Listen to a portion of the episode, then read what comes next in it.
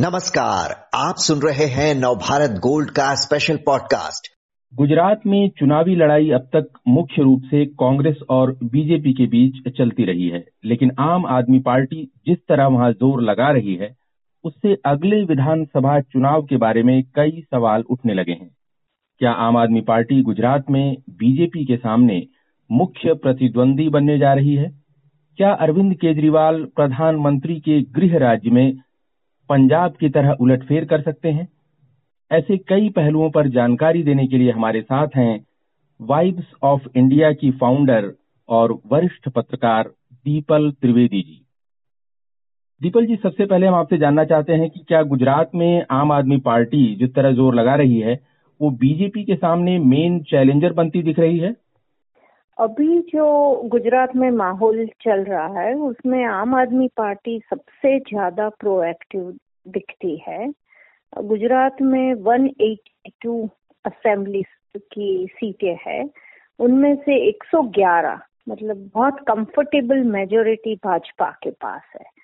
पर पिछले कई महीनों से आम आदमी पार्टी जिस तरीके से काम कर रही है, वो सबसे प्रोएक्टिव ओपोजिशन के रूप में सामने आ रही है। अब अगर हम अगस्त की ही बात करें, ये महीने की बात करें तो अब तक अरविंद केजरीवाल चार बार तो गुजरात आ चुके हैं और फिर से सोमवार को दो दिन के दौरे पर वो और मनीष सिसोदिया आ रहे हैं। इसका मतलब ये है कि आम आदमी पार्टी गुजरात को बहुत ही सीरियसली देख रही है। और बीजेपी को वो एक बहुत फॉर्मिडेबल ओपोजिशन के रूप में बीजेपी को भी ऐसा एहसास हो रहा है, ऐसे ग्राउंड लेवल पर अभी दिख रहा है। जी, आप कह रहे हैं बीजेपी को भी ग्राउंड लेवल पर ऐसा एहसास होता दिख रहा है। पिछले लोकल बॉडी इलेक्शंस की बात करें, वहाँ से कुछ क्यों लें अगर दीपल जी? तो खासतौर से सूरत में आम आदमी पार्टी का प्रदर्शन ठीक ठाक था अच्छा था। और पिछले विधानसभा चुनाव की बात करें तो बीजेपी की जीत में बड़ा रोल कुछ प्रमुख जो शहर थे वहाँ के उनके नतीजों का रहा। तो जो शहरी इलाकों में क्या केजरीवाल की पार्टी जो है बीजेपी की चिंता बढ़ाने वाली है ऐसा लग रहा है?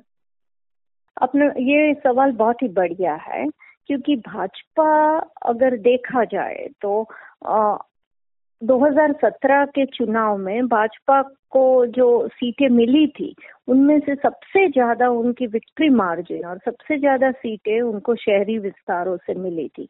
और कांग्रेस का जो भी है, उनको जो सीटें मिली थी 2017 में उनको 77 सीटें मिली थी, पर फिर एक एक करके बहुत सारे कांग्रेस के एमएलए भाजपा में शामिल हो गए। तो अभी कांग्रेस के पास सिक्सटी थ्री एमएलए है गुजरात में। पर ये भी जो है, वो टायर टू सिटीज़ और रूरल एरिया से ज़्यादा है, कांग्रेस के जो एमएलए है। और बीजेपी को शहरी विस्तारों में ऐसा कोई भी ओपोजिशन नहीं था। पिछले कई महीनों से जो हम अगर आम आदमी पार्टी की राजकीय स्ट्रैटेजी अगर हम एनालाइज करें तो ये उभर आ रहा है कि वो शहरी विस्तारों में भाजपा को अच्छी टक्कर दे रही है। क्योंकि जो शहरी इलाके हैं, उनमें एम्प्लॉयमेंट के काफ़ी सारे इश्यूज़ है। तो ये इश्यूज़ को आम आदमी पार्टी बहुत अच्छी तरह से उठा रही है। तो आपका ये कहना सही है कि शहरी इलाकों में भाजपा के सामने आम आदमी पार्टी एक बहुत वायबल ऑप्शन के रूप से उभर रही है। जी। अब पिछले विधानसभा चुनावों की ही बात करें दीपल जी तो गुजरात के जो ग्रामीण इलाके हैं, और जैसा आपने याद दिलाया कि टायर टू जो सिटीज़ हैं, दूसरे दर्जे के जो शहर हैं, वहाँ बीजेपी का वैसा ज़ोर नहीं था और ग्रामीण इलाकों में खासतौर से कांग्रेस ने बीजेपी का रथ एक तरह से रोक दिया था। तो ग्रामीण इलाकों में क्या आम आदमी पार्टी इस बार ज़ोर लगाती दिख रही है वैसा कि वहाँ वो कांग्रेस को झटका दे पाए? ये भी सही है क्योंकि अगर हम आम आदमी पार्टी के जो पॉपुलर नेता है गुजरात में फिर वो गोपाल इटालिया हो, उनका ये राज्य के प्रमुख आम आदमी पार्टी के या उनके ईशुदान गढ़वी हो, जो सीनियर लीडर है।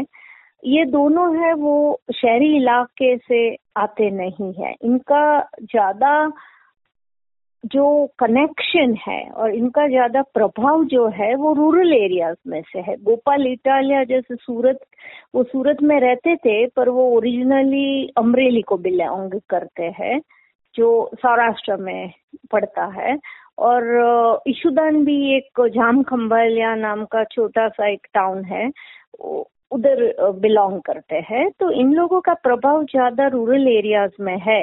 और ये दोनों जो नेताएँ हैं जो प्रमुख नेता है आम आदमी पार्टी के वो बहुत रेगुलरली फार्मर्स के किसानों के प्रश्न उठाते रहते हैं। तो मैं इनका असर रूरल एरियाज़ में भी नहीं होगा ऐसा नहीं बोल, बोल सकती हूँ। और इनका आ, ये जो ग्रामीण विस्तार है उनमें उनकी टक्कर कांग्रेस से हो सकती है। तो आम आदमी पार्टी वो दोनों, भाजपा को और कांग्रेस, दोनों को अभी ऐसा लग रहा है कि टक्कर दे सकती है।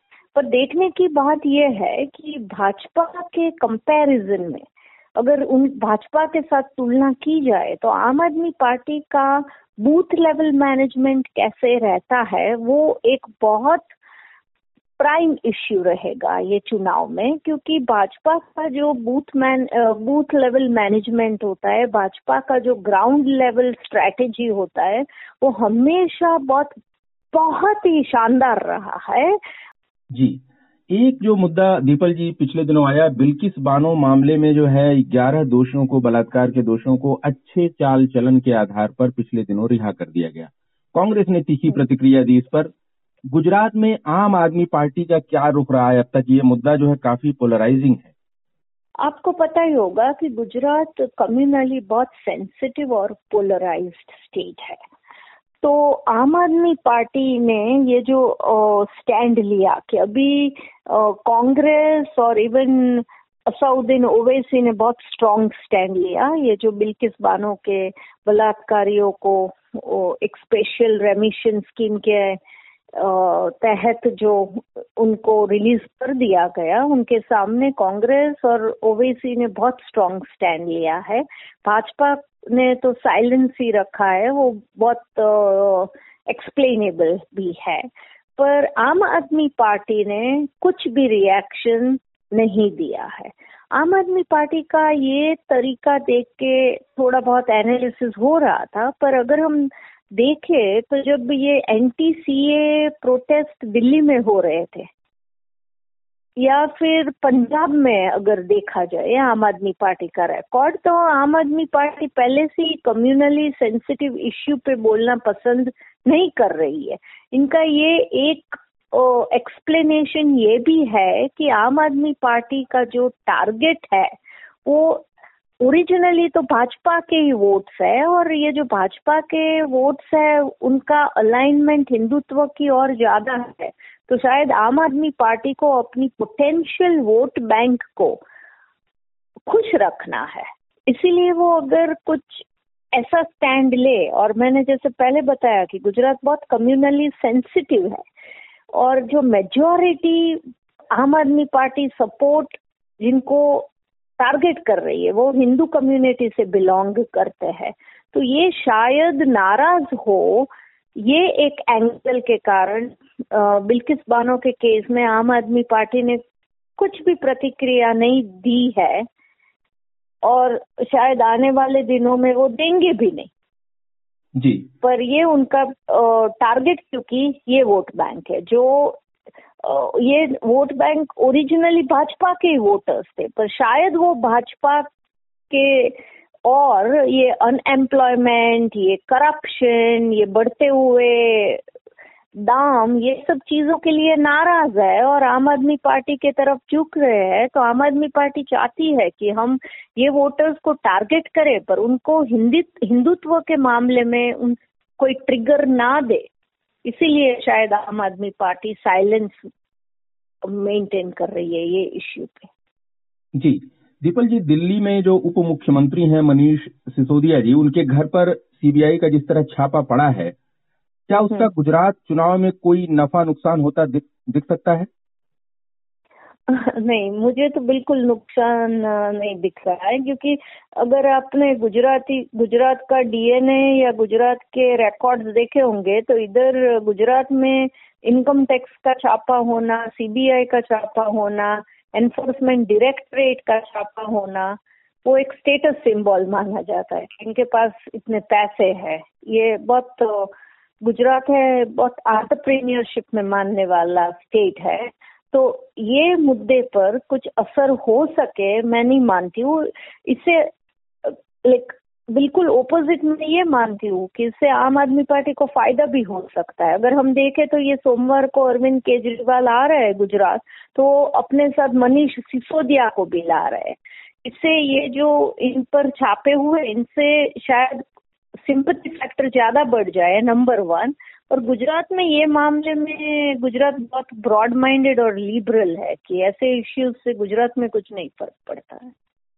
जी आ, गुजरात के साथ राजस्थान और हिमाचल जैसे राज्यों में भी विधानसभा चुनाव होने हैं दीपल जी लेकिन आम आदमी पार्टी का फोकस और खासतौर से अरविंद केजरीवाल का जो फोकस है गुजरात पर जितना ज़्यादा है क्या वो ये मैसेज देते हुए दिखना चाहते हैं कि मैं प्रधानमंत्री को उनके गृह राज्य में जो है चैलेंज दे रहा हूँ और घेर रहा हूँ और इस मैसेज का फ़ायदा वो दूसरी जगह भी एक तरह नेशनल लेवल पे लेना चाहते हैं, ऐसी ऐसी रणनीति आप देख रही हैं? मैं ये मानती हूँ कि अरविंद केजरीवाल की ये जो स्ट्रैटेजी है कि गुजरात में ज़्यादा फोकस करना, उसमें कई कारण हो सकते हैं। उनमें से एक कारण ये भी है कि ये प्रधानमंत्री का गृह राज्य है Gujarat number one number two Gujarat एक बहुत प्रॉस्परस राज्य है। अगर हम राजस्थान और हिमाचल के साथ उनकी तुलना करें तो गुजरात में ओ, कोई भी पॉलिटिकल पार्टी अगर हम देखें थोड़ा पास्ट में जाए तो गुजरात में बहुजन समाज पार्टी से लेकर सब पार्टीज़ ने अपना बेस शुरू करने की तो लाइक एफर्ट्स किए ही थे।